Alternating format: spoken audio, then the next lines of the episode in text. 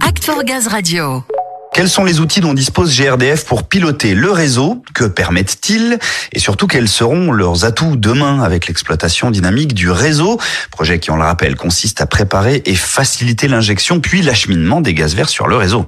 Oui, et l'objectif, c'est 100% de gaz vert en France en 2050. Pour répondre à ces questions que tu as soulevées, Ludo, eh bien, nous avons réuni deux experts. Franck Gueudgeluc, chargé de projet d'expertise à la DTI, et Thomas Rougier, adjoint Diam exploitant délégué. Thomas, Franck, bonjour, bienvenue sur Act for Gaz Radio.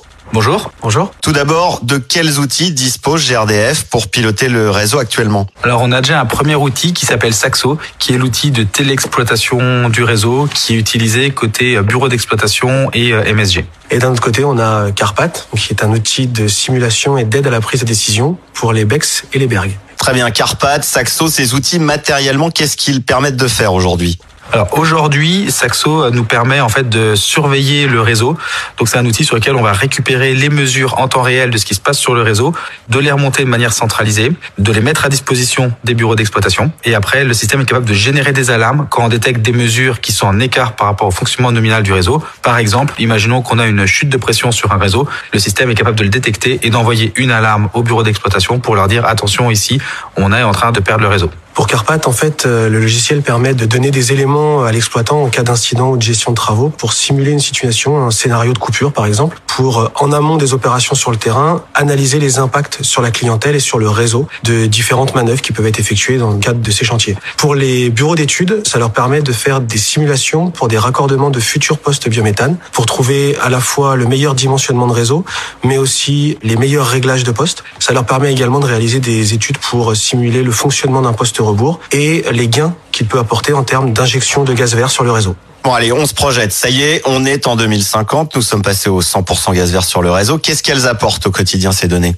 Alors, plus que les données, en fait, euh, ce qu'on imagine, c'est que notre système de téléexploitation en fait évolue pour passer d'un fonctionnement de télésurveillance à un fonctionnement en téléconduite, téléréglage. L'idée, c'est qu'en 2050, pour pouvoir être à l'attendu, un des 100% gaz vert, c'est qu'on puisse eh ben, agir directement sur le réseau à travers notre système d'information en ouvrant des robinets, en changeant les pressions de consignes, etc., de façon à adapter en temps réel le réseau par rapport euh, au flux de gaz qui transite dans nos réseaux. Le point d'après, qui est encore en cours d'étude, c'est euh, d'avoir des systèmes d'asservissement, c'est-à-dire d'avoir de l'intelligence artificielle qui permettent de piloter tout ça automatiquement, soit localement directement euh, au niveau des ouvrages sur le terrain, soit de manière centralisée. Pour Carpat, la donnée euh, est un enjeu primordial puisque, vous l'aurez compris, sans données euh, exactes et cohérentes, données de terrain, on peut pas faire de simulation et de calcul proche de la réalité. Et ça va être du coup tout l'enjeu du projet Carpat, c'est de rapprocher de plus en plus notre outil de simulation du réseau vers la réalité du terrain. C'est-à-dire en fait d'être capable de comparer les mesures physiques du terrain, par exemple les pressions, le PCS, les débits au poste, avec la simulation et d'avoir une simulation au plus proche de la réalité.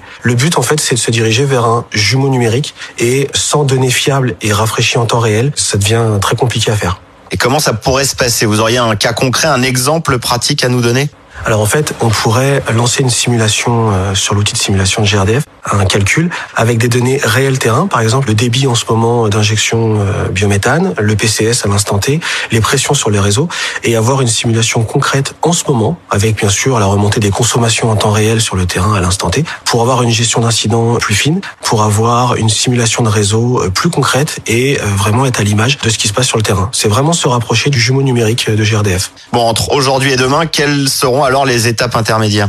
Les étapes intermédiaires telles qu'on les imagine, en fait, c'est pouvoir faire communiquer notre système de télé-exploitation et télésurveillance du réseau, donc toutes les données qui remontent, avec la notion de fiabilité dont vient parler Franck, de façon à les mettre à disposition d'autres systèmes d'information, typiquement euh, de l'outil de calcul, pour améliorer euh, la partie calcul. Le projet, en fait, dont parle Thomas, c'est de rapprocher toujours encore plus nos outils de simulation et de téléexploitation, de téléconduite du réseau, de la réalité, et de le faire de la façon la plus transparente et fluide pour l'utilisateur. On imagine, par exemple, qu'un jour, on pourrait avoir un moteur de calcul centralisé au même titre qu'on pourrait avoir toutes les mesures du terrain centralisées à un endroit, un espèce de socle de données, où on pourrait tout regrouper sous une même interface homme-machine de téléexploitation du réseau, voire de gestion des flux, pour pouvoir un petit peu faciliter, fluidifier l'information et l'utilisation qu'on en fait dans l'aide à la prise de décision, dans les futurs raccordements, nos futurs schémas directeurs, et en fait tout ce qui va nous apporter l'injection de gaz vert sur le réseau.